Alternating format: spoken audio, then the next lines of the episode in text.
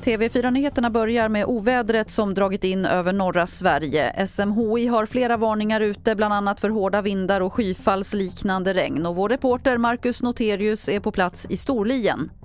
Det fortsätter att piska på eh, med vatten här. Eh, blåsten kommer och går lite grann.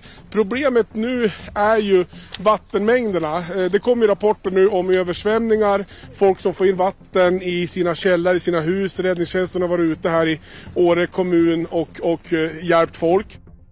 Och ovädret har ställt till det på den norska västkusten. Flera hus har evakuerats efter jordskred i Ålesunds kommun. Och I Molde kommun har många fått lämna sina hem eftersom att en älv riskerar att svämma över. Vattennivån i älven har stigit med en meter sedan igår kväll. Till sist kan vi berätta att förra året blev ett rekordår både när det gäller antalet sålda bostadsrätter och villor. Det visar siffror från Svensk Mäklarstatistik. Villapriserna steg med mest 13% och bostadsrätterna med 7% Däremot låg bopriserna stilla i december och de flesta mäklare tror att det kommer att fortsätta ungefär så det kommande kvartalet. Fler nyheter finns på tv4.se. Jag heter Lotta Wall.